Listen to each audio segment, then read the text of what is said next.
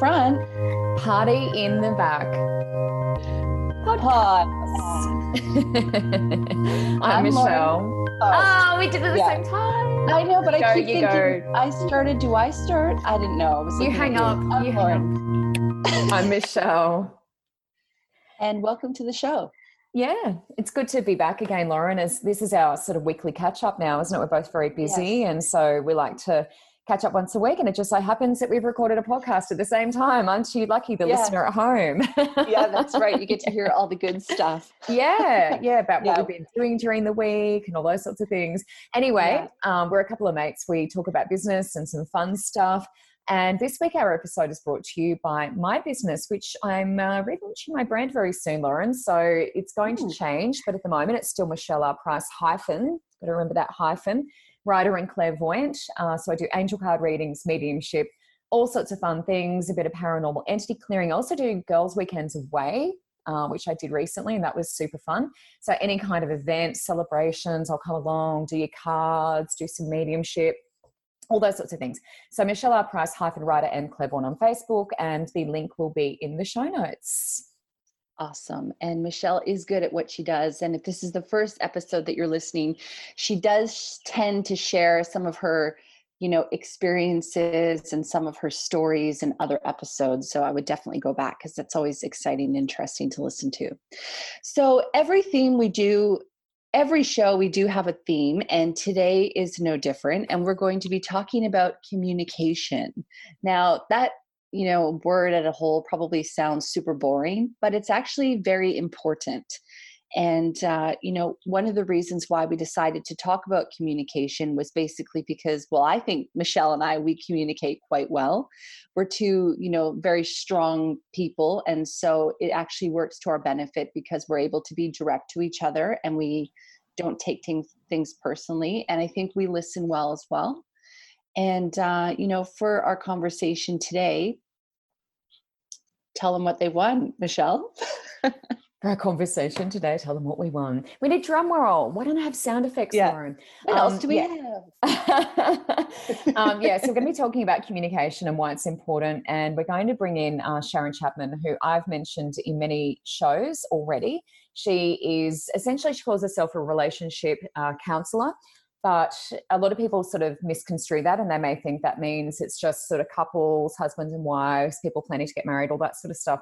But in actual fact, it's really like about the relationship with yourself and also you know with other people as well so she is all Yeah. about communicating communication how we do that all that sort of stuff so she's fabulous um, the information she's going to share i'm sure will be very beneficial to our listener at home yeah. she's going to have lots of tips and tricks on how to communicate and also how to say no in a loving way and that ties back in with the previous episode that you and i recorded uh, called just say no Yeah, and one of the reasons we did bring this up, um, you know, have this theme kind of come to the forefront was because I was talking to Michelle and I um, asked her the day before, even probably the night before, if we could change the recording time.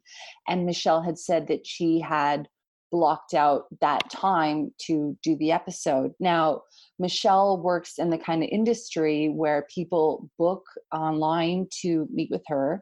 And so the fact that she had blocked out that time, the fact that she had been so clear and explained that she had blocked out the time, and I understood what she meant, which was that she essentially stopped herself from making revenue and she put aside the time. I realized that I needed to adhere to to the time which was fine but it was just it was a kind of a pretty cool you know aha moment in a way where i understood because for me i don't always have set meetings so i'm able to be a bit more flexible but when michelle's revenue is you know coming in on the gaps that she's available it was really important for me i think to recognize that which i did and then we just kind of understood i think from there that communication was really key in making friendships and you know business partnerships and such work Mm. Yeah, no, that's good. And I think um, I sort of, um, from my perspective, I kind of stuffed up recently then where my Facebook calendar sort of did something crazy. And usually Lauren and I recorded a particular time on a Friday. And um, yeah, I had to reschedule because I've had a look and someone's managed to book the time that we normally record. So um, there's all sorts of little mishaps and things that sort of happen, and you just have to make adjustments um, sometimes. And thankfully, um, Lauren was very understanding about that. But you know, there's always these things that crop up, and it's just you have to be honest um, and just yeah. say, look, you know, put your hand up. Sorry, I stuffed up. Um, can we do something else and do it a different way? Um, but I think it's good that, as you said, both of us are strong women um, and we understand when we communicate with each other um, how because I think we're both the same sort of personality, so we sort of get that. Whereas other people yeah. sometimes might be like, "Wow, you guys are really direct," but it sort of works for works for us. Works for us. Yeah, I'm going to share a bit about that later. Yeah, good, yeah, yeah, good. exactly. I've got a little bit of a story for you too. Yeah. But before um, that, what have you been up to yeah. this week? Yeah. Um, so it was another really, really busy week. And what I learned, Lauren, and this is part of my rebranding, is I'm going to put up my prices a little bit because I'm only charging That's so funny. an hour. Sorry, yeah. Are you, I was going to text you the other day and go, Michelle, I just got a, a, little like indication. I was going to text you and say you need to put up your prices by at least five dollars an hour. Yeah. I don't know why I thought five dollars, but yeah. I was actually meaning wow. to tell you to raise yeah. your prices. Oh, there I must have got your message. I must have got it telepathically yes. or something. Um, so yeah, with the rebranding, because I don't know, like it's been a while since I've just done mostly readings, and I have been doing a fair few healings and things like that, and reading healing combos, which are a bit more and so it does top up the price. That means I don't have to do as many appointments during the week. But if people aren't booking healings, then it's not a healing week. You know, I tend to have themes. So some weeks I'll just have all healings and hardly any readings. So it really just depends on the week. It's not that something that can be forced. So um, yeah, I was sort of thinking, well, I did a whole week of just pretty much readings. I don't think I had any healings uh, this week. And it was a lot. I ended up doing, you know, 20 something readings. And on the Tuesday, I think it was seven back to back without a break. Wednesday wow. was like six. Uh, Thursday was about six. Friday, I went to the beach. I was so happy. I went to the beach and I saw a rainbow and I posted about it on my business page. And then I got a booking. So I'm at the beach with my dog and I thought, no one else is going to book. Surely. It was like 3:30. I'm thinking, I'm going to be fine. Didn't block out my calendar. Went to the beach, got a booking running back along the beach, having deja vu, uh, you know, jumping in the car, driving home. Yeah. And here I was. So sometimes I think you don't learn. It's yeah, so I know. Like, Isn't it funny? These episodes where you're like, yeah, okay, I understand that like in a few weeks you're going, yeah, we're we here I was again having deja vu. Yeah, yeah. So at the end of that week, I was like, you know, that was pretty tiring. So I'm going to put my prices up along with my rebranding. So when I launch my new brand, which is uh, very close with Haley, who we spoke to in a previous episode as well, that's all pretty much done uh, I'm going to put those prices up so that potentially I don't have to do as many in one week and I can maybe bump people into the following week uh, to make up that revenue. So I think that would yeah. be good just to give me an extra break. And also this week is really exciting. I launched my uh, mentorship. So I put a little post up about mentorship and it filled up. So I only put it on my private group, which doesn't have as many followers as my main page, my business page. But I put it up and I just like, you know, who's interested? And I got 10 people. And I thought, well, 10's a good number. I was going to put it on my main page as well, but I thought, well, I don't really need to. Like 10's sufficient. It's going to be over Zoom. So you don't want to have two pages. You don't want to get too crazy. So you're sort of going from page to page looking for people. And mm. so I mm. think 10's good. I think 10's good. So I'm happy with that. So I'm crazily all Sunday, I was just like, um, the weekend before, you know, trying to put all of this together. And it's been uh, a bit of a rush, but I think that most of because I spent 2019 sort of putting all of this together. I was doing gatherings from home and putting it all together. So I'm sort of rejigging what I've already done, really. So it's not the end of the mm. world. And then I next week, so on Tuesday next week, I've got um, the launch of my uh, teaching. So combining journalism and my spiritual knowledge uh, and using that to enhance people's Facebook lives, expos, the headshots, all the things that you and I have spoken about in previous episodes, why we get a professional headshot done, uh, bios, press releases, all that sort of stuff. So, teaching spiritual people how to basically get noticed. So, if they're putting books out, cards out, what do they do to, you know, spread the word?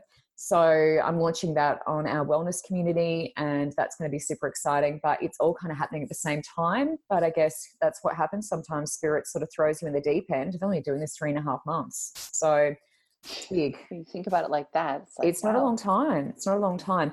But you've got to think as well. I'm releasing a book and things like that, so it's good to have the following and the mentorship and the teaching and all of that stuff going.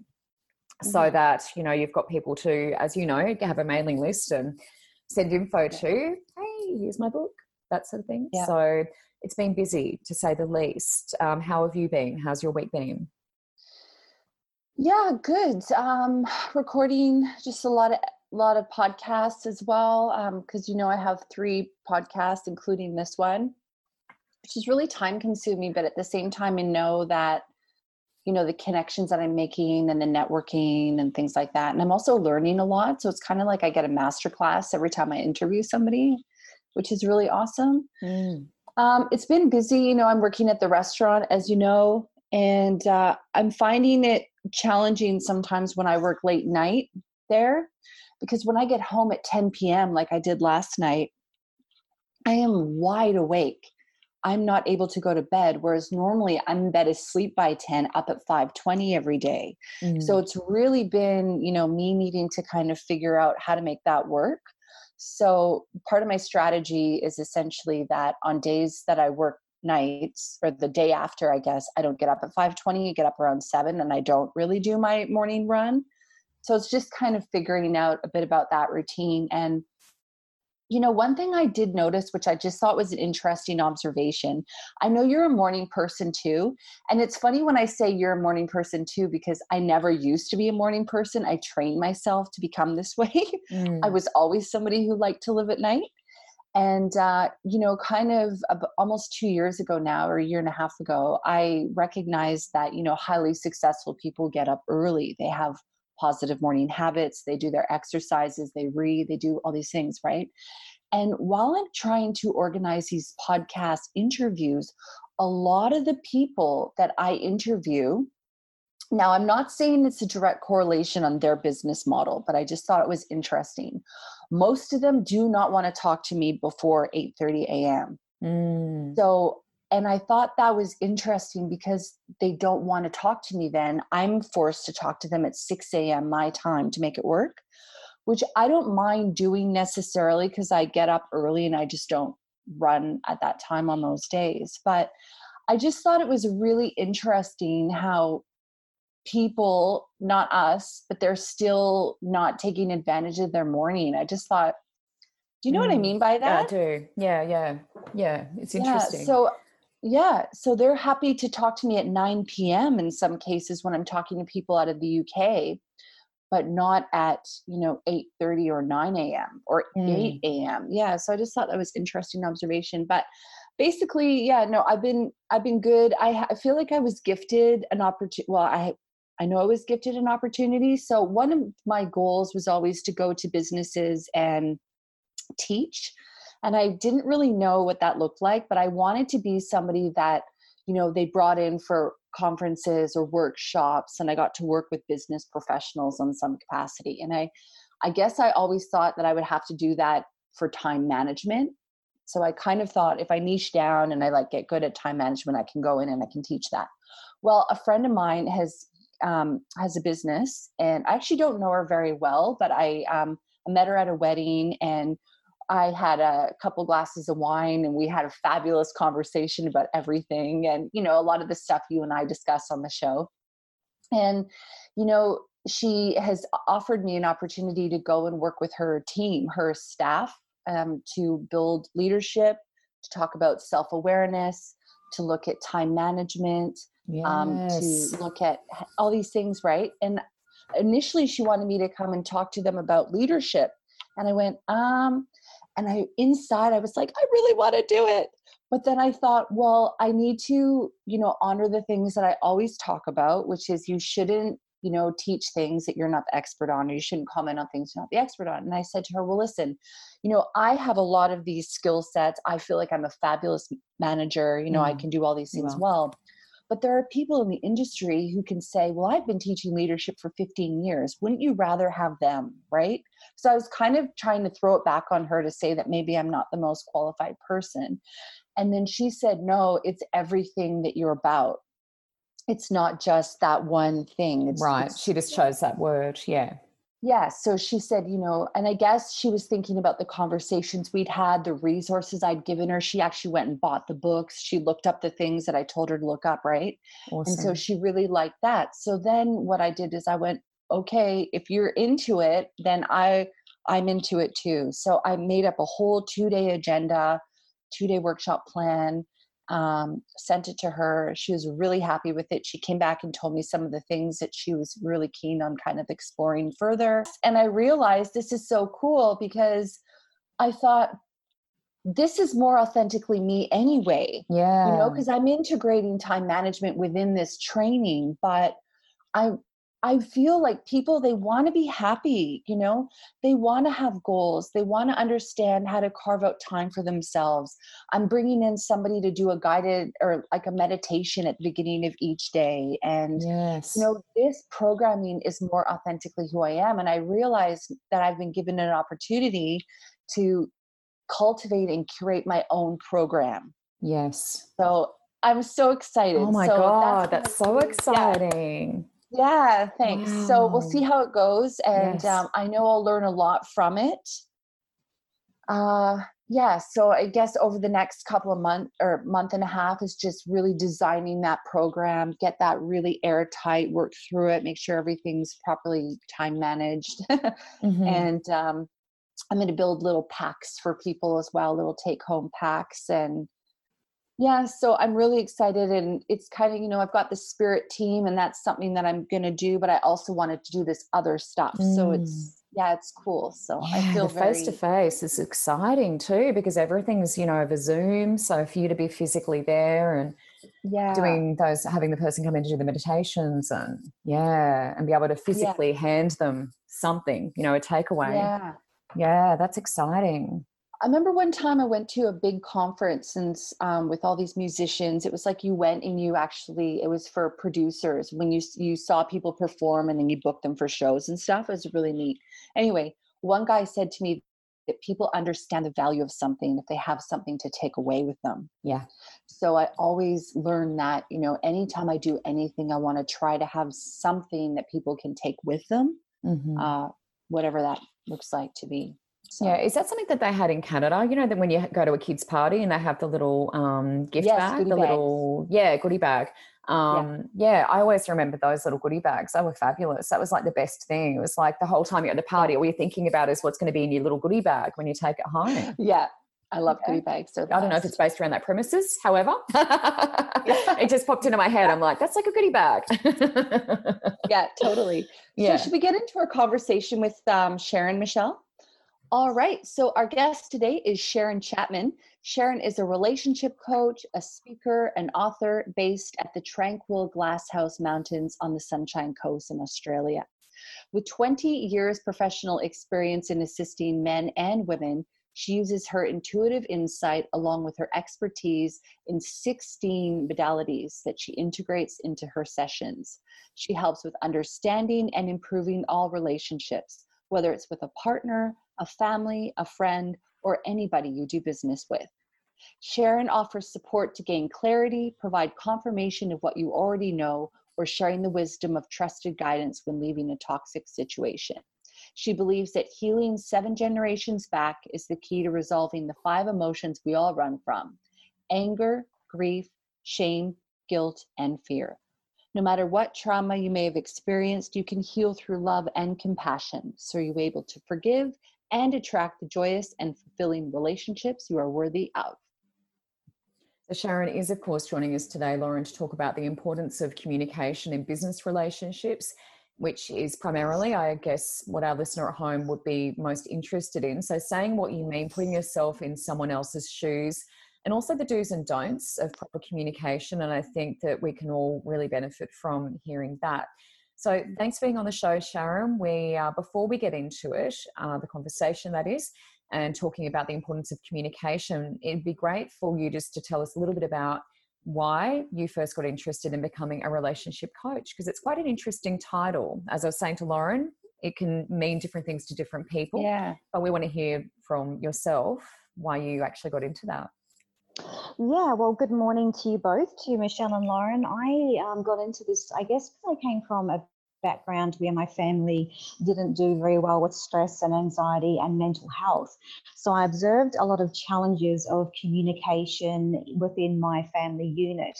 And as you grow up in that kind of environment, you know that you're not always going to be taught the things that you need to be in the normal schooling or educational way.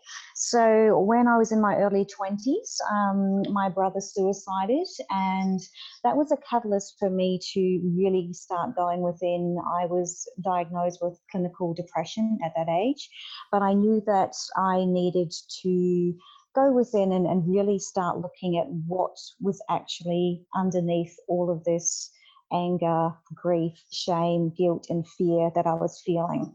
And so it set me on a road of personal development, and I explored a lot of modalities that really worked. I was also working in the corporate sector um, during the day, but then exploring different modalities at night time. So I was studying part time as well. And through that, I came back into a place of balance and awareness by combining the the business experience as well as the holistic approach as well. So I guess it came from a, a place of like living it and seeing it and understanding it and then transforming it into something that is more positive and then I can share with people today. Wow. Yeah. That's wow. quite a story, Sharon. Quite a story. Yeah, it is.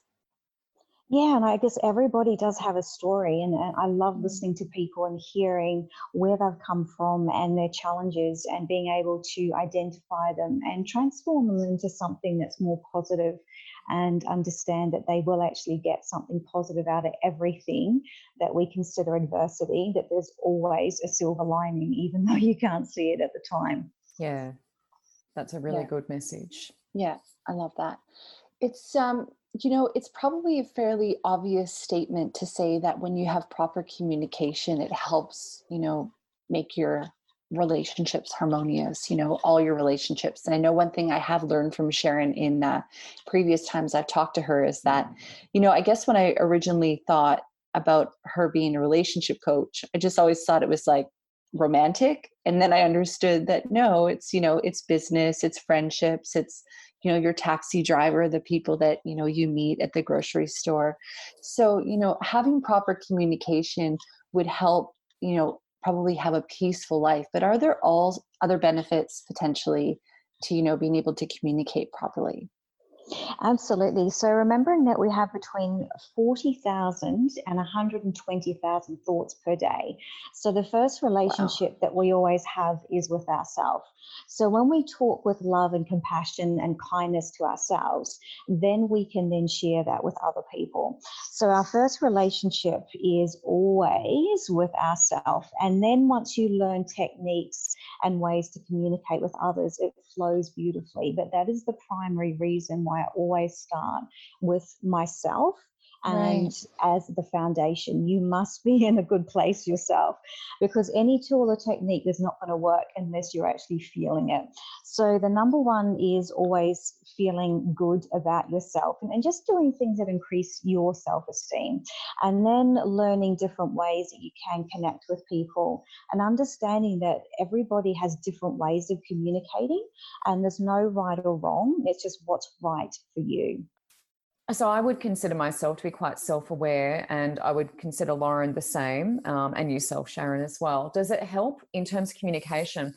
Uh, the person's level of awareness about themselves when they're communicating with someone else. Do you think that makes a difference um, or makes communication sort of easier? If um, depending on someone's level of awareness, does that make a difference with um, yeah the effective communication or how effective it is? Yeah, it does because you pick up on the little things that other people may not if they're not aware. So you may observe um, somebody's body language or lack of eye contact or a shift in their the way that they communicate with their verbal communication. So quite often um, I have met people and somebody will describe them as arrogant. And when I actually spend time with them, they're actually very shy. and when I go up and I introduce myself and I have a chat with them, they are more than forthcoming with responding and being open and honest, loving and fair, which is what I base the four principles of good communication with. It's just that you need to make the first move. So sometimes mm. when you assume things, which is you know you make assumptions about people they can be incorrect so if you're more aware and you can see through that facade you can actually get to a place where you communicate with them more authentically mm. Can you teach self awareness or are you born with it or is this something that you can develop, do you think? I think we're all born with it. I think it's just the environment that you're raised in. If it is welcomed and enhanced, but it's always there. And I've I had a client last week who was 74, and she is more self-aware now than she has been in her whole life. And that's only happened in the last 12 months for her. So it's always there. It's just when we tap into it and we make it a priority. Right. Okay. So I guess one of the things that I was thinking about with communication, and I'll share this little story with you too. so I recently met somebody and uh, she's younger than me, and I was in a working relationship with her. And I understood that I think we probably can't communicate. And I know, and I, I think Michelle can probably agree with this. Sometimes people do take me the wrong way, and sometimes there's a cultural difference. Uh, being, you know, from Canada, being North American, we tend to be very, probably more direct, and um, you know, we we tend to say what's on our mind cl- very clearly, which sometimes I think people can take as a bit of an attack. Uh, anyway, so in this relationship, you know, I feel like we discussed certain things, but she wasn't hearing me sometimes. And then at one point, she came up to me and she said to me, You know, do you feel nervous when I talk to you? And basically, she was projecting all these things on me that I had no idea what she was talking about. And I was very confused. And I said, No, um, I don't feel like that at all. So I guess where I'm going with this very vague story is that, you know, is it possible that people can't communicate or is it possible that you need to bring in empathy and compassion for the other person a little bit more you know to be able to communicate? I don't even know if i phrased that properly but yeah, and that's a really good point. I think there is an age difference, there is an age gap, and people do tend to communicate differently when they are in different age brackets. And I've noticed that when mm. I'm communicating with somebody who's five to seven years within my age bracket, we totally understand each other. And if it's outside of that, it just becomes a little bit challenging. So I think just be aware of that and perhaps just notice that it, the relationship may not be as empowering as it could be. And there's nothing wrong with that. It's just that generational um, difference is can really play a part. So can cultural as well, and it's okay to explore different cultures and kind of notice that that it doesn't really serve you with some cultures, and other cultures you tend to have more of an affiliation or of a connection with. And it's sometimes better just to say this isn't. It doesn't feel like it's flowing for me. Does it feel like it's flowing for you? And if they go, no, it doesn't, just say, look, well, let's acknowledge this and be truthful and move on and, and find somebody that it does actually flow through. Um, it, it, it's fine to say that. I think sometimes people kind of dance around the fact, oh, let's we have to make it work. And if, if it feels like it's a challenge and it's a struggle, um, that's normally an indication that you're not on the same page, and that's okay. Yeah, yeah, that's a good good advice. I think sometimes it's um good just to walk away, but it is difficult when it's a colleague, I guess, when it's someone that you've got to work with, and yeah, you have to figure out a way to make it work yeah. i guess yeah i guess yeah. yeah. one of the things i was trying to do is just um try to be more compassionate i guess and yeah be aware that there's a big difference here uh clearly with skill set and also with i guess age like sharon was talking about so i guess i was also trying to speak to her less as less as possible mm. yeah And I think your example was a good one, Lauren, because it's a little bit around um, empowerment as well. You know, sometimes when the person is a bit younger, they may feel like they're not in a position of sort of power. So there may be that sort of power struggle going on in the background right. as well. Um, and I guess I wanted to ask Sharon just on that if someone doesn't feel sort of empowered or safe to speak freely, um, can this show up in them kind of being unable to say no? Because Lauren and I did do an episode on on just say no because it's something that I probably more than Lauren am learning um, the hard way at the moment. So you've actually got a four step process uh, for this. So for saying no in a loving way. And I just thought you might be able to share that with our listener at home. Yeah, I think uh, personal and business boundaries is the number one challenge for everybody because we're not actually taught it, are we? So yeah, saying no is is really important, and knowing that it's okay to look at something when somebody comes to you and says, "I want your time and attention, or your skill set, whatever it is." To help with this particular task. The first thing that I look at is what's in it for me and that's not being selfish. It's saying, well, this is a 50 50 interaction here. You know, if I hit the ball over the tennis net, then I expect you to hit it back. There's got to be a 50 50 interaction. So if you're asking me to do something, first of all, what's in it for me?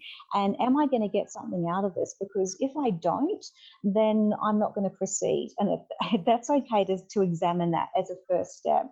The other things that you can do is also um, just take some time and say, well, what is it that you're asking of me? You know, what is expected? My time, my resources, my skill set, the cost what is it that you're actually looking for specifically? Because quite often people will ask you something generally, and then you get into doing something and you realize down the track that they expected a whole lot more than you'd actually agreed to. So I would have everything written down, ask for everything in writing with regards to what is actually specifically asked. And you can also outrightly say, No, I'm sorry, I'm not able to do this. You can say, Look, I need some time to think about this and I will get back to you. You can also delegate it. So, what you can say is, Look, I'm not able to do this for you, but I can do something else with regards to contributing to this particular task. And so that way you are alleviating, alleviating yourself of the pressure to be able to do something that you don't actually want to do in the first place. And when I speak with people who are very stressed or have anxiety, nine times out of 10, it's because they've agreed to things that they actually didn't want to do in the first place and they're doing it out of obligation. Now, when you do things out of obligation, the number one emotion that you feel is resentment. And resentment is the number one relationship killer in any relationship. So every single time that you're doing something, it's either coming from love or fear. And resentment is always coming from fear. So you must look at every particular opportunity or request and go, do I want to do this? And am I going to do it from a place of love and excitement and inspiration? Or is it going to be from resentment? And if it comes from resentment, then I would likely look at stepping away from it or delegating it to somebody else who's better suited for the task. Yeah, those are really helpful tips. And uh, I agree with all those. I think sometimes, you know, people get, I don't know, they get worried about how they're going to be taken if they stand up for themselves. And I think, especially in business situations, I know that when Michelle and I worked for the company, it was very intense sometimes. And, you know, you found that, or I found that sometimes that I just needed to go along with things you know, even if I didn't agree with them or if I knew there was a better way, just to keep the peace and essentially to, you know, not cause friction. And I think for someone who's a strong personality like myself, when you kind of stand up for yourself or when you say that's not how it should be done or that's not how I would do it, it sometimes can be misinterpreted by other people. And it's not hmm. always welcome or supported. Yeah, it can. Yeah. And it comes back to your personal values. So when you are really clear on your top five personal values. Whenever something doesn't sit well with you, it's because one of your values is compromised. So knowing that your what your values are is your number one step to being able to identify if any situation is going to upset you. And being aligned with people who have similar values is really important to be able to get things done and, and to be on the same page. But there will be times when you do have different values, and that's okay. But one of the things that I have found and I've used extensively in my life, and I recommend to all of my clients, is a four step process called non-violent communication or NVC for short. And that was designed by Marshall Rosenberg. So it's a four step process that allows people to communicate what it is they need. And I'm going to go through that with you.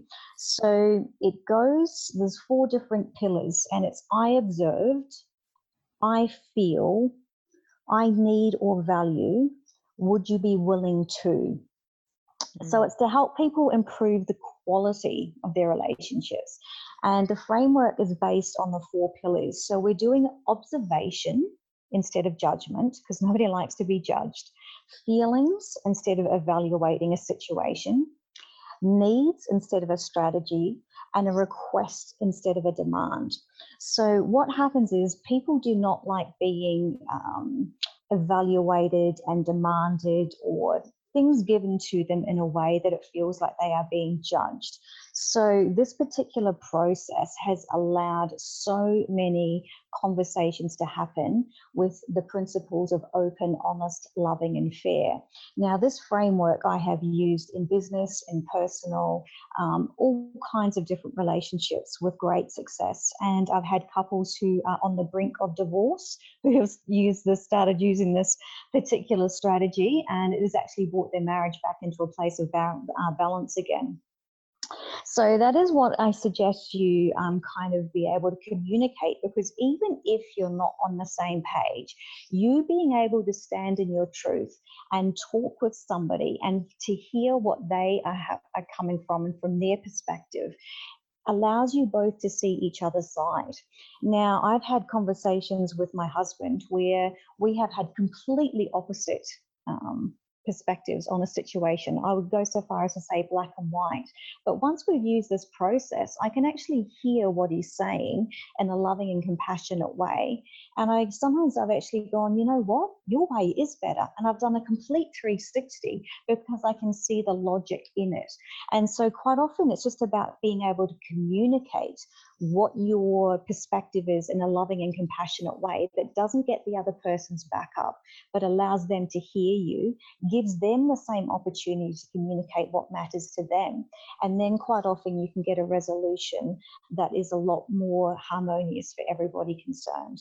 Yeah, it feels like a more hum- uh, more harmonious. It feels like a more feminine approach too, because the the judgment, you know, the more uh, angular approach is, I guess, more of the masculine. Um, so what it sounds like is really sort of getting into the feminine, um, the compassion, as you said, unconditional love, which is no judgment.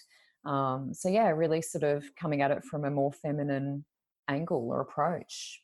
Yeah, what um, I always do is teach my clients um, the left and right brain balance. So I observed is left brain, I feel is right brain, I need or value is right brain, and would you be willing to is left brain. So you've got a really good mm. mixture of logic and emotional. And what that does is activates a balance conversation because you're always going to have people who are a little bit more feeling or empathetic or emotionally based. And you've got other people who are more logically systematic, organized, or structured approach. Mm. So that way you're actually bringing in both and it allows people to come and evaluate what they're feeling from a more balanced perspective. Yeah. That's fantastic. I love that, Sharon. Love yeah, it. I love that too. And I think that, you know, when you were talking, I was thinking about um, you guys both know I've read, you know, Eckhart Tolle's work and I always preach, and I'm sure, you know, our listeners at home are like, stop talking about it. But it's so important because in his work, he talks about not defending your mental position, right? And I think that often in communication, we get kind of caught up in going, yeah, but this is, you know, I'm trying to identify with my stance here.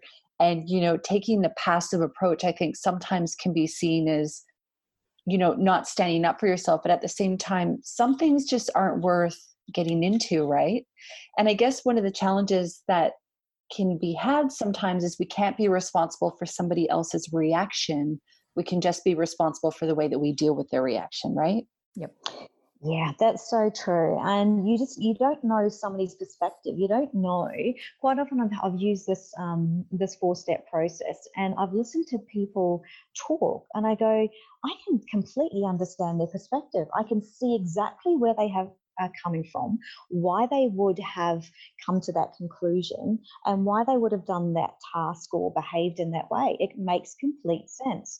And so instantly I'm allowed to, I give myself permission to let it go. And I do come back into love and compassion very quickly. Whereas before, I probably would have been more in judgment or stayed in a place of, I don't know why you did it that way and throwing my hands in the air. So I think it's about being able to listen and allow each other to talk and share each other's viewpoints. And sometimes it's a point of agreeing to disagree. And it's going, I see your viewpoint. Um, let's agree to disagree on this one. And that's okay too. Yeah, the listening's an interesting one, Sharon, because I've had a few conversations. Probably my husband springs to mind uh, the most, and that's why we started using that wooden spoon technique. You know, the talking stick, um, which is what a, a, another lady um, recommended a few years ago before we got married.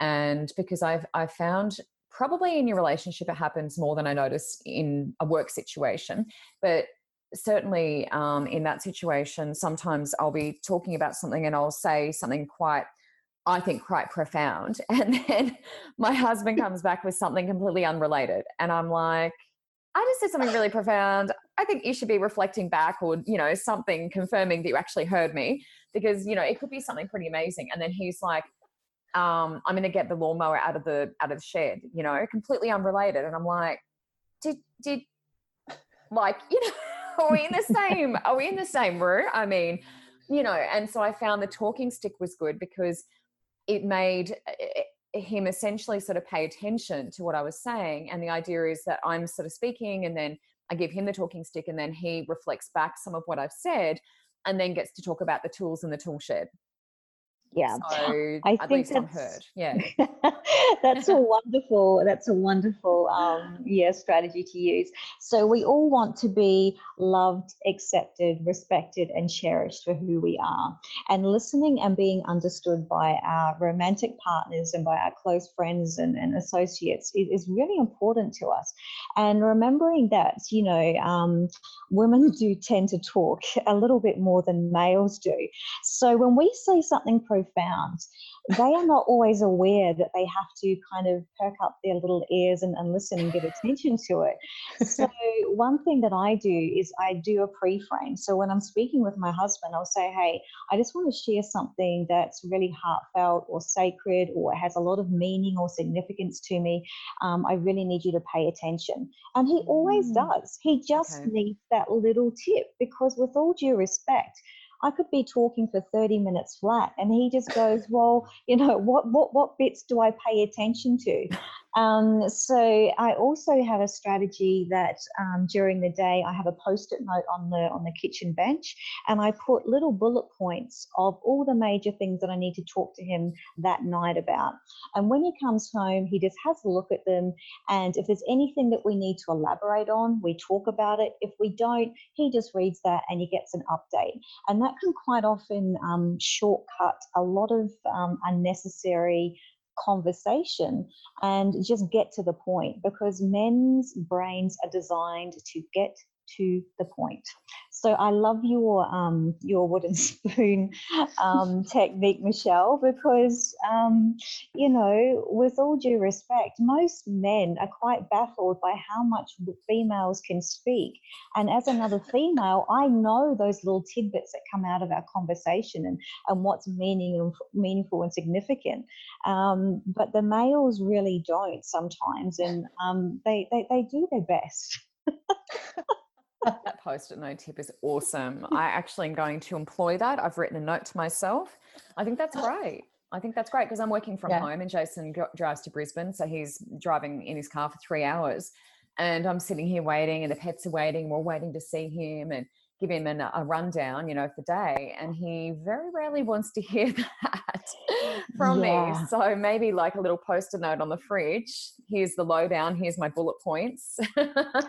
yeah lots Yeah. of men lots of men share with me that when they enter the family home you've got pets you've got kids you've got a partner and it feels quite overwhelming for them especially especially the um the fly in fly outers who are away for several weeks and who they need to connect with their partners maybe at the end of the day via zoom or you know facetime with their kids so it's a really good strategy to kind of just say look here are the top things that happened today um, do you want me to elaborate on this what do we need to talk about but you're in the loop and it can just save um, 40 45 minutes of talking and get it down to five minutes wow, Hmm. that's a great tip, Sharon. Yeah. Michelle, your dad used to come home, right, and go directly to his office for a break Meditate.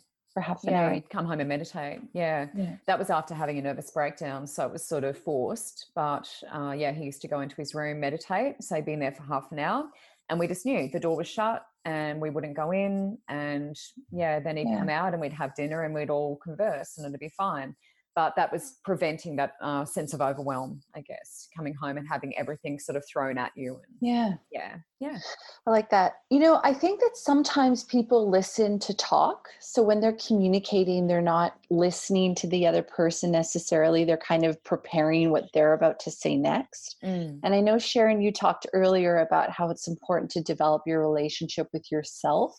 And so, do you think that cultivating a bit more self awareness on how you are reacting when you're talking to people or they're talking to you can kind of help you to not do that?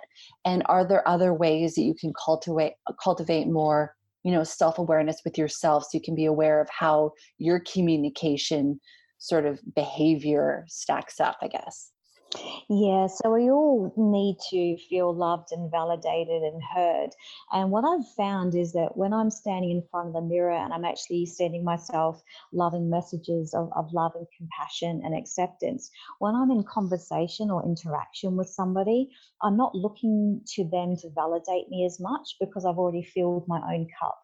Whereas if I don't, if I don't have a bit of space in the morning that I allocate for myself to kind of give that to myself, I kind of chase it in conversation. So I am waiting for that gap for, well, you've had your bit. Now I want to have my bit and I want to be recognized and heard. And that's perfectly natural. But I'm aware of it now. And I just go every morning. I just need, even if it's 10 or 15 minutes, to just give myself that time and really send myself as much love and compassion and acceptance as I possibly can and fill my own cup up first so that when I am in conversation with people, I can be fully present and then, you know, answer them. But if I don't give myself that time, that's when I notice that I'm I'm actually looking to them for validation. And there's nothing wrong with that. I'm just I'm just more aware of it. Yeah, I love that. Love that. Yeah. You've had so many great tips, and I'm making all these notes here because I'm like, Yeah. oh, I need to do this. I'm not doing that. This Um, episode was for Michelle, Sharon. Yeah, absolutely. You've just uh, healed my marriage. Um, so, Sharon, are there any other tips and tricks? We've got some really fabulous ones already that you've mentioned, um, as, and I've written down. I've made notes of those. Um, are there any others um, around, you know, communicating, uh, regardless of the relationship? Um, is there anything else that you think we kind of need to know, you know, moving forward? Yeah, the CRC method is good as well, which is commendation, recommendation, commendation. So it's like a positive sandwich. So whenever you need to give feedback to somebody or you want them to do something differently, what's good is that you can say, hey, look, I've noticed that you're doing this really well. I would like this done differently. But I just want to acknowledge that this part that you're doing is, is receiving really good results and I'm really happy with it. And so people like to receive feedback in a positive way. So it's like a positive sandwich. And I've found that by doing that, it really does allow people to be able to communicate something that they want done differently and the other person doesn't get offended. So I think that's a really good one to do.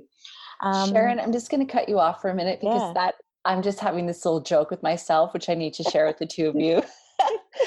so I love how Sharon calls that a positive sandwich because everyone else in the world calls that a shit sandwich.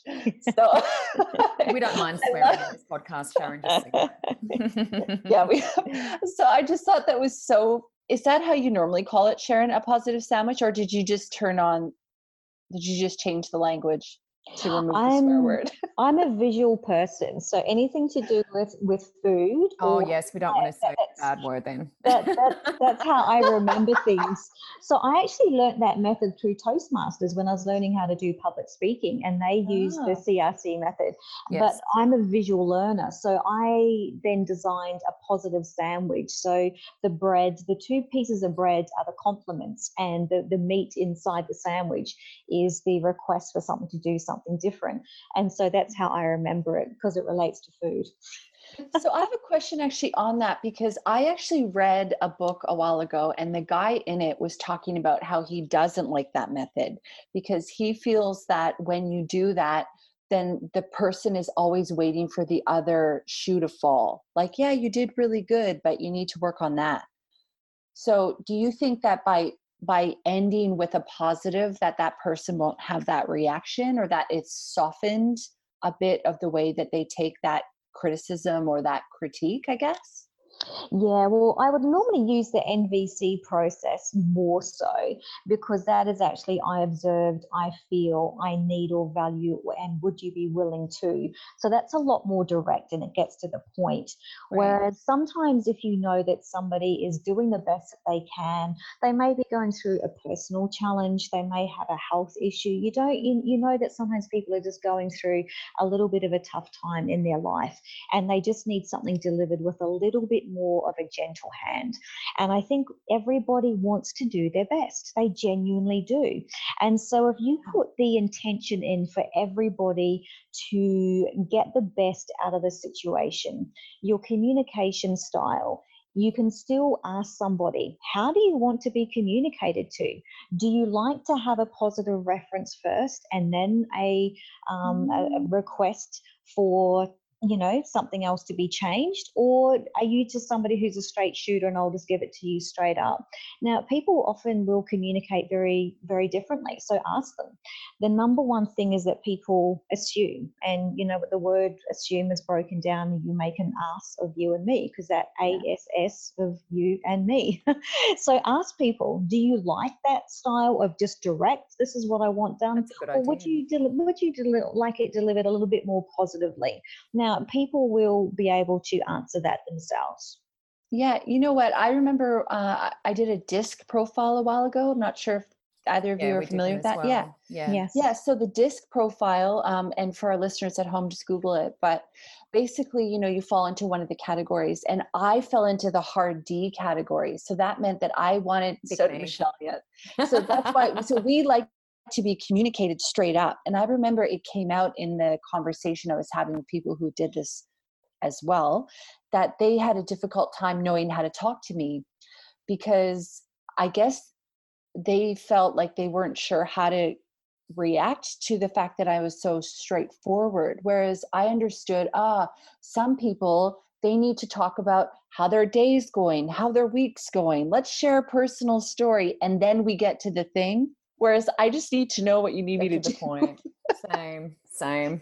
so it's so helpful. It is so helpful, Sharon. I love that you brought that up because everyone reacts in a different way and you know when when we looked into the DISC profile it was even talking about how people want to be emailed in a particular fashion and i remember you know over the last few years because i've had to learn this to do this i try to use a lot of smiley faces i try to say how are you doing and i add those things in whereas normally it wouldn't have been a natural thing I add them in on purpose to make sure that the person knows that I'm being friendly, even though I'm being direct. So Mm. I guess it goes down to getting to know yourself as well. And and I think that, you know, as we learn, we do better, right? These are all times to reflect. Yeah, and I think when you first start a relationship with somebody, especially a business one, it's just having that authentic conversation. Hey, I'm a straight shooter. It doesn't come naturally to me to be warm and friendly. I'm more task orientated. I'm looking for an outcome in a designated time frame, and that's how I communicate. That's how I roll. And once you once you, they know that, it's just like, well, I'm the I'm the complementary opposite. I'm a more of a people person. I'm more feeling. I'm about the pleasantries. So how can we both recognize recognize our strengths here and work together as a mm-hmm. team to bring out the best in each other. Because, in all honesty, the, the opposites do tend to work very well together. But just having that understanding and that authentic chat right at the start can make such a difference because nobody gets offended. You just know that's who they are and they know who you are. I like your um, comment yeah. before, Sharon, about just maybe even asking the person because I was like Lauren, I did yeah. the um, DISC training as well, and I am a D. So my boss at the time um, sort of came in and, and sort of after she assessed what we all were, what sort of personalities we were, and basically just threw all these you know complaints on the table and said, well, these are all the complaints, these are all the things people aren't happy with, you know, blah blah blah. And I, oh, I was like, oh, okay. So that was like my um, review like and i'm like oh so did i do anything good like is there anything positive oh. Um and and she said well no no i haven't no i haven't really thought about that. So um yeah that she hadn't thought about it? No. And what? so she was she was working around the fact that i was a d personality and that we need to be direct you know they need to be directly speaking to us and sort of presenting the facts. Here are the facts. These are all the things people hate about you or dislike about what but you're still doing. with kindness. Yeah, and still so think, super sensitive. I think sometimes the message when um, you are a leader and you're uh, looking at the personality types of your staff, because with the people who were like more of the I personalities, they were the influencers. They're the ones that care about what other people think, whereas it's perceived that the D personalities don't care what other people think of them. So with the I personalities, it was framed very differently. It was, you know, oh, you're doing such a great job. You know, I love how you're doing this. This is so fabulous. Maybe we can improve a bit more, like what Sharon was talking about with that positive sandwich. And at the end, it's like something really positive. And literally, it was just, here it is. And I'm like, oh my God. And I was like, I was in tears. Like I went home yeah. and was in tears because yeah. I am sensitive. Like, yes, I'm a D personality. Yeah. I don't like to talk about fluff, but I am sensitive. So yeah. to have no kind of Yeah, you're still a human with a heart.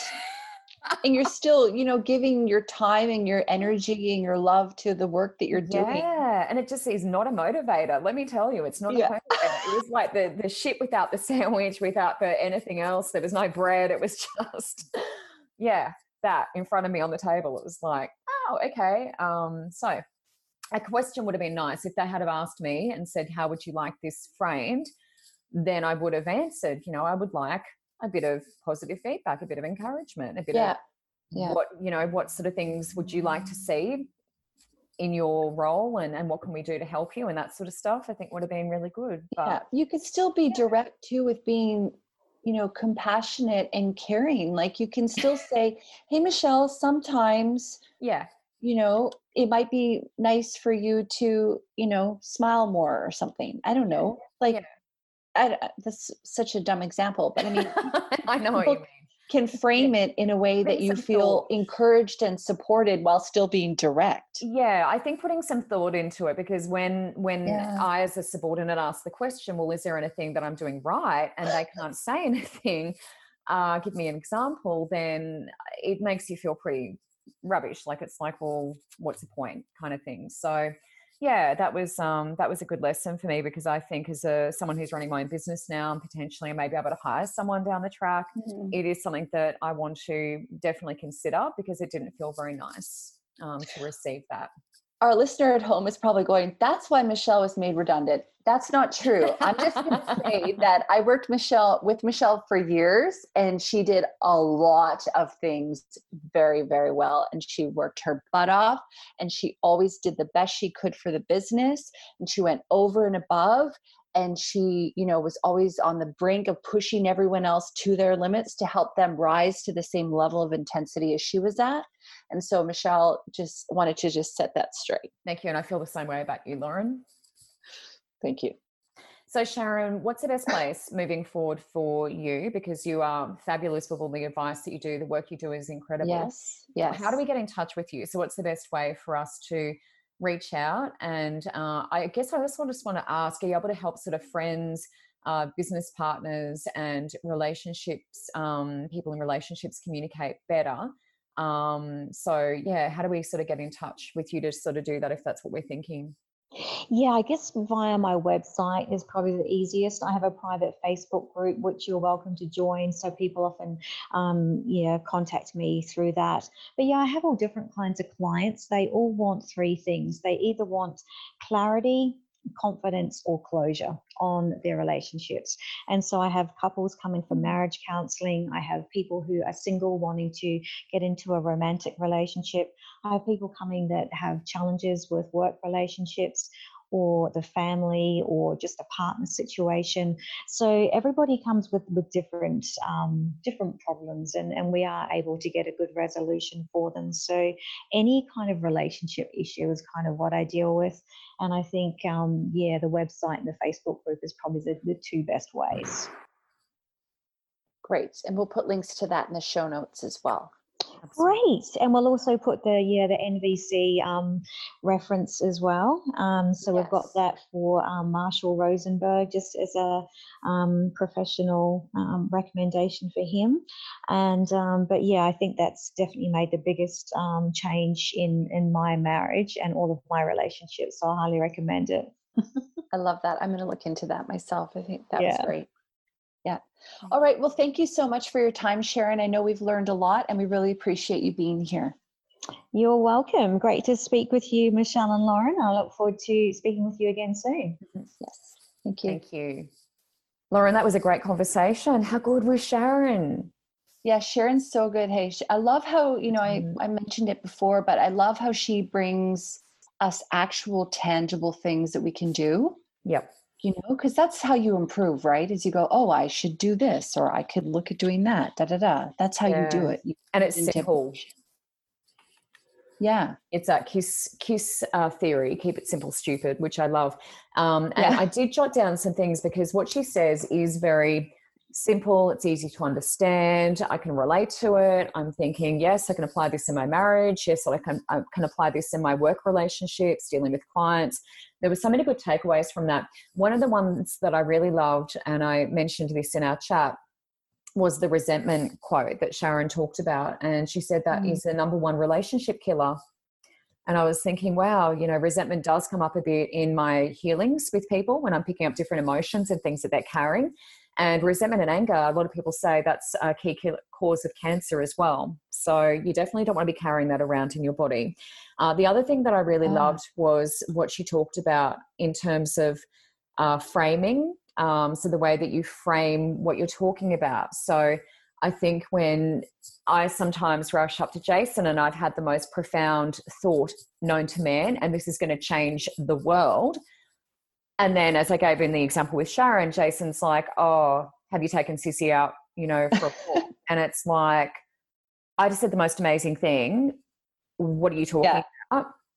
And yeah. what she said was great was that if you come in and yeah. say, I have had a really profound thought, I really would like you to listen to me, is now a good time, and frame it that way so he understands, okay, I've got my listening ears on and I'm paying attention. But the biggest takeaway for me from what she was saying was the little bullet points, which I love on a post it note. Oh my God, mm. this is like mm. amazing because poor old Jason comes home from work. I'm like this and that and da da da. And Sissy's done this and Joy's doing that, our dog and cat. And he's like, I just drove for three and a half hours today. I just need yeah. to eat dinner, you know, and sort of recover. So I'm yeah. thinking, this is awesome. Bullet points, post-it note on the fridge before he opens the fridge to get his dinner. And he's got the lowdown. And if he wants me to expand on something, he can I can, probably won't, but you know, it's all there and he's up to date. So we don't have to Yeah, perfect. yeah. Yeah, yeah. Because we know how important space and, and um reflection and peace is, right? Yeah. But you know, you're excited to talk to him when he gets home yeah. And then he's just like, I just need a mental break. Yeah. Yeah. Yeah. So I love that. That's One of my biggest takeaways from that was um, actually how you want to be communicated to. Mm. So I thought that was really a good takeaway because we can't assume that everyone wants to be communicated to the same way. And, you know, we did talk about that in the DISC profile conversation and all that sort of stuff. But when given the opportunity, you know, I think it's great if you can ask people, hey, how would you like for me to communicate to Yeah. you? Do you want to hear, you know, you want me to check in with you about how your day's going, how your week's going, and then tell you what I need to talk to you about? Or do you just want me to get to the point? Yeah. Yeah, because I think sometimes we think other people are like us, even though we know they're not. And you know, you and I be self-aware.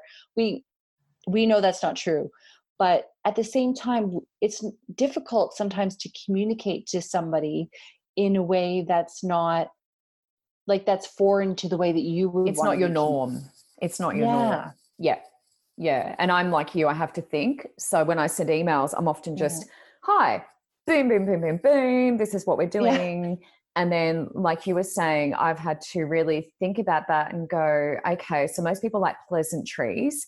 And it's so weird. It's like being on the spectrum, I think, because I think that's people who are on the spectrum, that's something the communication is difficult. And sometimes I Yeah. feel like maybe I am or something because it's not normal for me to go, hi, how's your day been? And specifics, you know, specifics about what I remember of what they were telling me they were doing. You know, sometimes I'll try to do Mm. that. It's like, how did that thing go on the weekend? You know, stuff like that. But it's definitely not normal for me. And I sometimes will write out my message and then I go back and read it and I'm like, I'll put in a pleasantry as an afterthought. Yeah. Yeah. yeah but i think sometimes the thing too is that you know you you and i are very fast Mm, so i think that's also part of it honestly mm. is because we're busy so we're just trying to get things off our desk or you know maybe less now but you Yeah. know when we were working in such a fast-paced environment trying to get things off our desk trying to say it in the in the most clear concise possible way to get the outcome or to get the response that we need. Yeah. and sometimes we don't have time to fluff about right? We just need to know the answer to the thing now. Yeah. and uh, you know i don't think there's anything wrong with that. I think some of the the times that i have a challenge with writing an email for example would be if i'm needing to bring something up that's maybe sensitive. Mm, right? How to how to bring up a subject like that and not seem like an asshole. Yeah. By being direct because not because if you talk to me i could handle it fine but when you read something and you add your It's gonna be own tone. Yeah. I remember one time I was reading a text message to my partner and I'm reading it, reading it, and he goes, Lauren, you're adding that tone. and I went, Oh, yeah, I am. You know, and once I kind of like, so sometimes I'll like try to sing a text, and then it's like you get a totally different Lighten the mood reaction. a little bit. Yeah. Yeah, that's a good tip. Yeah. I like that. Yeah, it's actually sing very funny. that was an aha moment where I went, "Oh yeah, I'm adding the, I'm adding the Yeah, tone yeah, myself." The yeah. person, Yeah. And that's, I think people who are highly critical of themselves, like we are, like I have very high standards for myself, yeah, sometimes I will look for that tone. And if someone, like I've said to you before, if my boss says to me, Oh, we're going to have a conversation tomorrow, I'm like, Oh, no, like doom and gloom. Oh, no.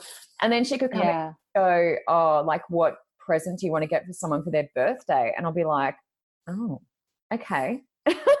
so I always Yeah. have that habit of sort of assuming the worst, which is good being self-employed because now it's just all positive. I'm getting all positive feedback. So, Yeah.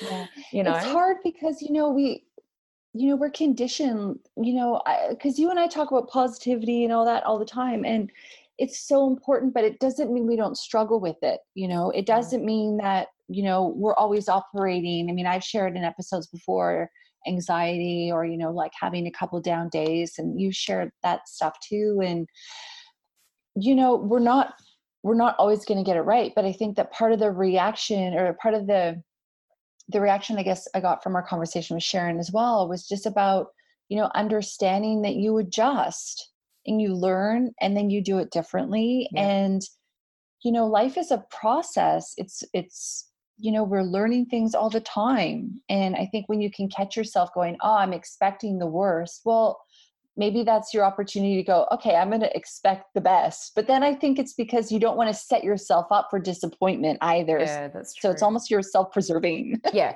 yeah, yeah. Yeah.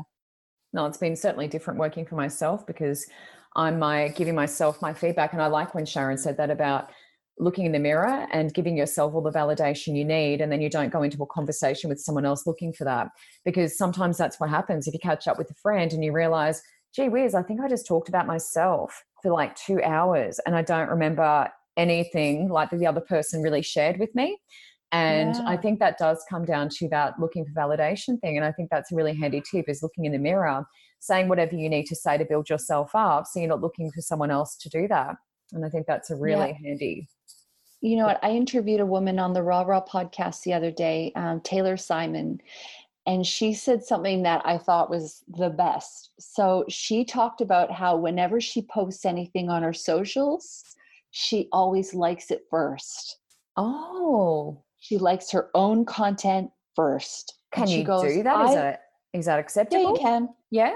Yeah, it just looks like your page is like this first. And I remember when we worked for the company, it came up that sometimes people would accidentally like a post we'd yeah, done and acting as the, and, yeah. and I remember people going, stop doing that. But when she said that, she goes, you know what? I like it first because I approve of myself. Wow. And that's what matters. And that's I thought, cool. damn girl, that was so good. Yeah. You know? And so yeah. and I thought, why wouldn't you like it first? And I think part of the issue that we have is that we look for outside validation for positive reinforcement. And then when we do that, when we get criticized or we get, let's say, negative feedback, um, we take that really deeply. Mm. Whereas if we can somehow remain neutral with all of it, I think you and I have talked about this before in previous episodes where it's like, yeah, I I love and respect you. I love and respect your opinion, but if you don't like something that feels authentic and you know in integrity with me, then then that's okay because that's I'm honoring where I'm at. Yeah. And so I love that, you know, when she talked about liking herself. It was developing that relationship with herself, filling her cup first. And essentially, I think that, yeah, I just thought that was so cool. I'd never heard anyone express like that. And I just that's thought it was so awesome. Good. I love that. And I think that's a really good message for people who are raising children is we need to tell them you can be proud of what you do because a lot of us were just told, yeah. don't big note yourself, don't big note yourself. And to me, that's me not liking my own posts and all of that. And then we go into conversations, as Sharon was saying, and sometimes look for validation in those places and get into unhealthy relationships for the same thing because we're looking for validation. Yeah. So, do you think that it's almost as though, yeah, it's kind of like we're programmed in a way mm. to not be confident or that down. confident is arrogant. Mm. Mm-hmm. Confidence, not arrogance. Confidence is confidence. Yeah. You know? But it's what we're taught. It's what we're yeah. taught. Yeah. Yeah. Well, that was um that was a great chat, a great follow up. And yeah. I think um Sharon's is fabulous and I'm sure we'll find other uses for her in future. And I know that you've had her on your other podcasts. Um and yeah. she's just such good talent. So now, Lauren, yes. it is time for the party aspect of our show. And this is brought to you yes. by the Rah Rah Spirit team. Yes, that's right. When you say the rah rah, you're supposed to do spirit fingers. Oh, rah rah. No one can see me, but that's okay. I was in a yoga class. I had a yoga teacher one time, and he was the best. And he was the best because he was so wacky. It made I laughed all the time. But he didn't have any students, and he ended up not keeping his space at the studio I went to. But oh. he did spirit fingers, but he would always go summer rain and everyone summer rain. And so we would like Love do the fingers all the way down. It was so good. I laughed so much during those sessions. He was my favorite teacher because he was so weird. But um, anyway that just reminded me of summer rain. Yes so the rah rah spirit team sponsored the party element today building a business can be overwhelming, but it doesn't have to be. And I teach small and medium sized businesses strategies for building a profitable, successful, and stress free business and life. So if you like the things that I talk about on the show here with Michelle, if you're starting a small or a medium sized business and you're looking for someone to keep you accountable, have consistent training, you know, business tips and tricks, answer your questions, and essentially be a cheerleader for you in your corner that's what the spirit team is all about you can try it for 14 days for free and then if you sign on during our intro offer which is happening at the moment it's only $50 a month which is $2800 worth of value a month. So you really have nothing to lose. So i'll put a link for that in the show notes. So the party element today michelle is basically that you know we were talking a lot about communication and i think that you know sometimes we don't communicate you know enough positivity to the people in our lives that we love and so the party element is basically to you know find somebody today or whenever you're listening to the episode and share with them you know something that you love about them or show your appreciation and communicate for them. So for you michelle uh, I'm like getting emotional. It's so funny. Oh, I thought you didn't know what to say. I'm like, oh my god, she doesn't no, appreciate me. Say, I'm such a sensitive. Anyway, it's so funny. I like get emotional a lot, but um, yeah, I just feel like you know being made redundant with you on the same day was one of the best things that ever happened to me. And I'm not, you know, saying that, you know, I'm happy that you got made redundant, but you know, misery likes company. but so do you know two two women building their empires and i know that you know the connections that you've given to me for you know some of my other work that i've been doing and um, just you know like being there and being supportive and like helping me on that journey and i just yeah i love you very much and i just want to thank you for that so Thank you, Lauren. I really love that. Really appreciate that. I really feel that. Yeah. Yeah. And I appreciate you in the exact same way. You know, that's that was a big deal. Um, as I've said in a previous podcast, when I realized I was made redundant, it was heartbreaking. You were one of the first people I messaged.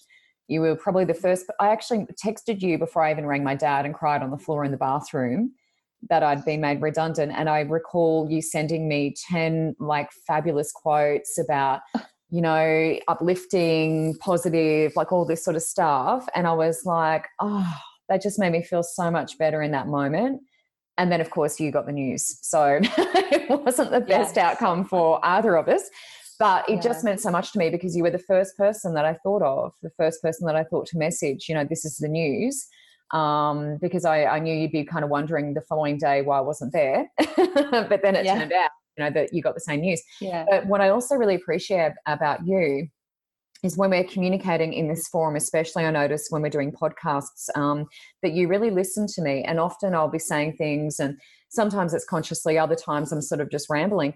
And then you'll pluck something out of what I've said and said, I really like that. You know, let's talk more about that. Or this is my take on that. And I think, wow, that's this whole talking stick theory that I'm doing with my husband. Yeah. Is we have the talking stick to do that, but I feel like you do that naturally. And that makes me feel heard um, and important. And I guess gives me the validation as well. Um, not that I need to look to anyone for that, but it feels nice. it does feel nice when someone appreciates what you're saying and listens and reflects back. It does feel really good. And I like that I'm always heard with you. So I appreciate that very much. And you're fabulous with your advice. You always give fabulous advice. So you need to get onto the spirit team, our listener at home, if you haven't, um, and yes. check that out. Check that out. Yes. Thank you, my friend. So yeah, so that's the party is go tell somebody how you really feel about them in a positive way. I'm not talking about, you know, bringing up shit that you're resenting or whatever like we talked about. Nah.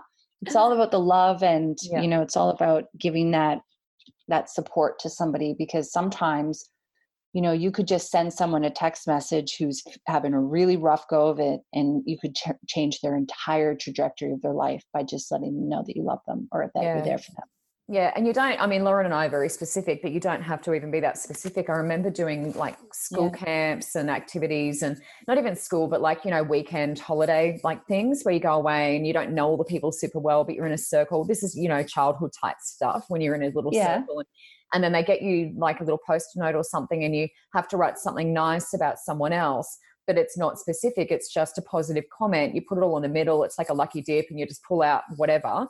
So you get some nice positive comment and it's not directly aimed at you, but it feels nice anyway because someone's made the effort to do that. So you don't have to be as specific as we are, but um, it's still really nice. Yeah, if you meet someone in a coffee shop and they've got nice hair, you know, give them a compliment. Yeah. yeah? It doesn't have to be that specific. Yeah. Yeah, I agree. I always compliment people when I think they're looking good. Yeah. Because they put the effort in, you know, that's it. Like yeah. All the time. Yeah. Yep. Yeah. yeah. No, it's really good. Now, Lauren, I did want to give you um, a really great tool to improve your life. And I know that you're okay. aware of this person too.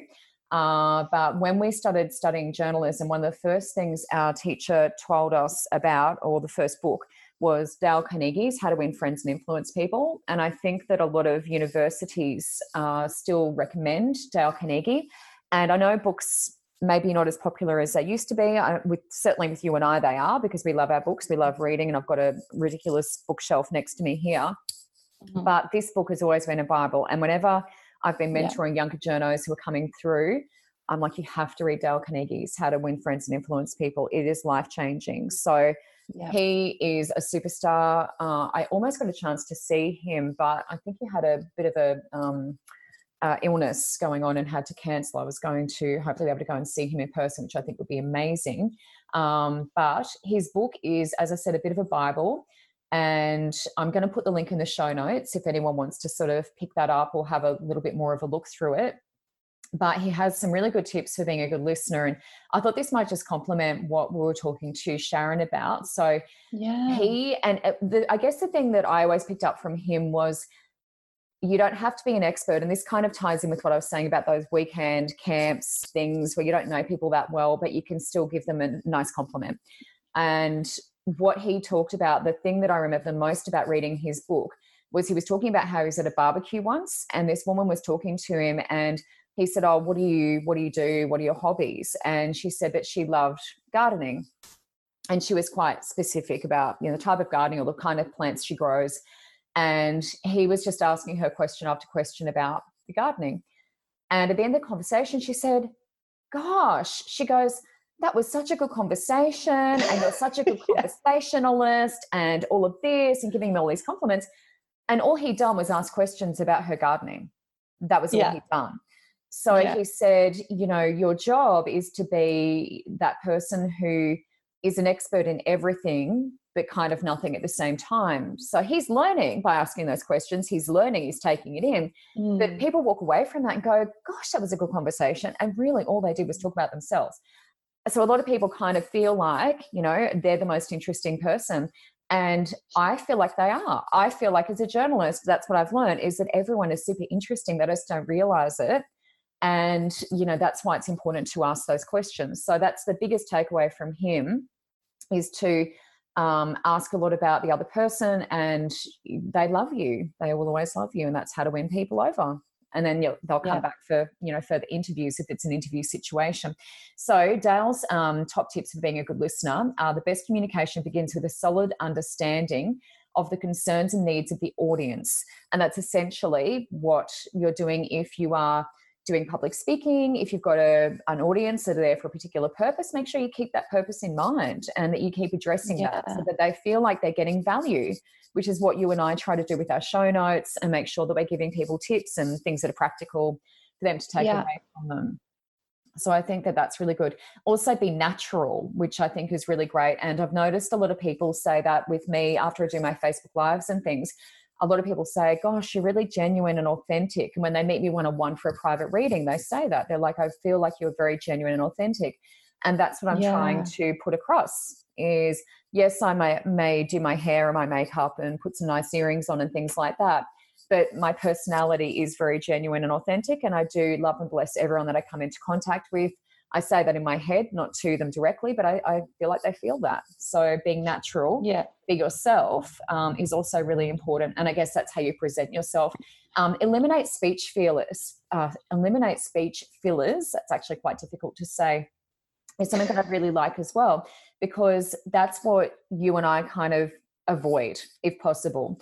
So that's a lot of ums, a lot of ahs, you know, all that sort of stuff is filling mm. the gap be okay with the gaps you know be okay with the gaps. And yeah. we don't need we don't need all the little kind of fluff stuff you know be interested in other people. There's enough questions to ask the other person about her gardening um, to be able to fill the conversation without having to you know put those little speech fillers in there as well. Um, so i thought that was a really good tip as well. Um, establishing a connection. So um, that's you know his tip is around you know keeping powerpoints and things like that to a minimum and really making eye contact all those sorts of things are really important and that's something that i learned from being a journalist is that people if they're making stuff up especially you look at politicians for that wherever their eyes are going you know they may be potentially making stuff up and body Mm. language being open. You know, that's what I spoke to you on your other podcast about with interviewing techniques. You know, so body language Yeah. is really important. Um, and if possible, do it in person. So we spoke about the email. Yeah, this is a good one because we spoke about the emails and SMSs, and you can add a tone to that. So if possible, if you're in the workplace, if you are in a workplace, walk over to the person's desk if possible and just deliver the news in person or pick up the phone. Exactly. Yeah. So rather than Yeah. email or SMS, because that's when things can get taken out of context. Yeah. Yeah, those are great. Yeah. And there's a couple more. I mean, open with a story. Everyone loves a good story. So if you are doing some sort of public speaking, uh, it's good to maybe uh, highlight a funny story, a funny thing that happened to you during the week. You and I tend to do that. We do our catch up from the previous Yeah. week, that week that's led up to when we record. So I think that's a really nice way to frame things as well. And it makes you human. Yeah. So it makes you a little bit authentic as well. Um, so I think all of that's really fabulous. So, and practice. Yeah, practice is really important. So you can practice on family members. Before I started doing my Facebook Lives, I jumped in and I practiced with a group of people. And I was just like, can I just read for you guys? And they're like, sure. And they gave me feedback. And some of them were like, Oh, yeah, you know, this was great. That was good. We could improve on that. And I'm like, fabulous. So that's all about me working on being authentic. I want to be able to make sure I'm doing everything else okay so I can be present and authentic and you know remain connected and all that sort of stuff so practice all of those things practice on family members people that you trust until you feel like yeah I've, think i've got this nailed and um and go from there so i'll pop the notes um the show notes uh dale carnegie the link to his book and i know you've got a really a really great little poster there that you showed me um which has Yeah. some really cool um quotes and things on it as well Yeah, I'll put a link to that in the show notes as well. I just found it on Google. It's not Mm. copyright safe. I just printed it out. yeah yeah Um, but it's got, you know, some of those takeaways from the book. But, you know, I just really want to reiterate what Michelle was talking about. You know, the importance of reading this book is it's so important. It's very high up there. It's um it will change the way you do everything. And you know, one thing that I learned a while ago, Michelle, I can't remember if I've talked to you about it before, but I was listening to a speaker, Bob Proctor. He's fabulous. yes and he's he- great one of the best books ever um, called You're Born Rich, which Yep. um, actually I'll link to that in show notes too. Anyway, he was talking about how he walks around with the book Think and Grow Rich. Now, this is a throwback to probably the YouTube I was watching, I really think 70s, 80s, based on their clothes. But he was reading this book all the time, and he was basically talking about how when you really like a book the first time, yeah, you get a lot out of it.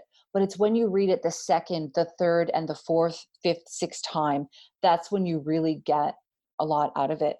So I actually, you know, uh, earlier in the week, I actually put how to win friends and influence people in my bag to take, um, you know, to the restaurant for when I had a break to read because I, I was very aware. Yeah, so it's funny timing, but I was really aware that I need to read that book again. There were so many gems in it. And, you know, I think sometimes when you read nonfiction, some of them are really meaty and they're difficult to get through. For me, his book is not like that. It's Mm-mm. so interesting and it's littered with story, like what Yeah. you were talking about, which makes it more memorable.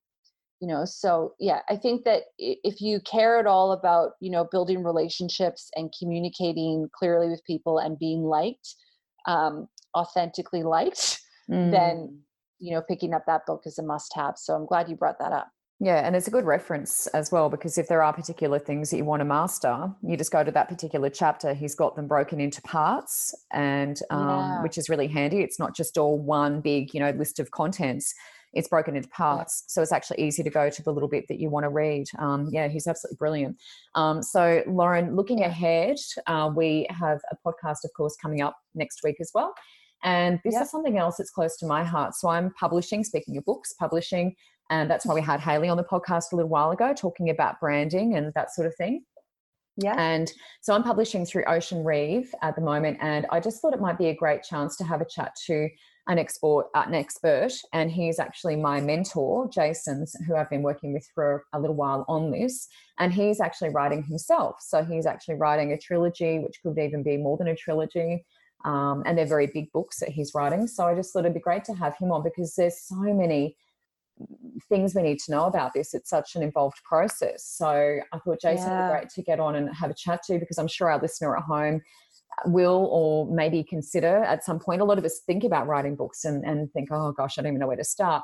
Uh, but these guys are independent publishers, and Ocean Reeve has actually worked for a big publishing house. I think it was like one of the majors, like Penguin or something like that. Um, he then worked for a self publishing company and now he's an independent publisher. So independent's a little bit different. They do help you out a little bit more. Self publishing is more, you know, really up to us. Uh, independent, they do help you a fair bit. So mm. um, it's been a really great experience for me, and I just thought that'd be good to have a chat about, and um, you know, hopefully give give us some good tips and tricks around what we should and should be doing when we're publishing. Yeah, that's great because even if somebody at home isn't, you know, writing a book like mm. myself, mm. but plans on writing a book, yeah, you know, like myself, yeah, it's always good to sometimes know these things as well in advance because then you can plan. That's it. You know, or you know going into it, you know, some of the things that you need to tick off as opposed to maybe having to go back and change. So yeah. it's it's a helpful strategy whether or not you're in the crux of it, whether you've done it and you're looking for a different way of doing it, or whether or not you're you know going to start that at some point in the future so yeah. i'm really looking forward to that discussion it's gonna be good it's gonna be a great chat so that has been the business in the front party in the back podcast, podcast. and uh, if you liked it please do tell your friends. And if you didn't like it don't tell anyone. Yes. Thank you. Thanks thank you michelle. Great show. Chat to you next week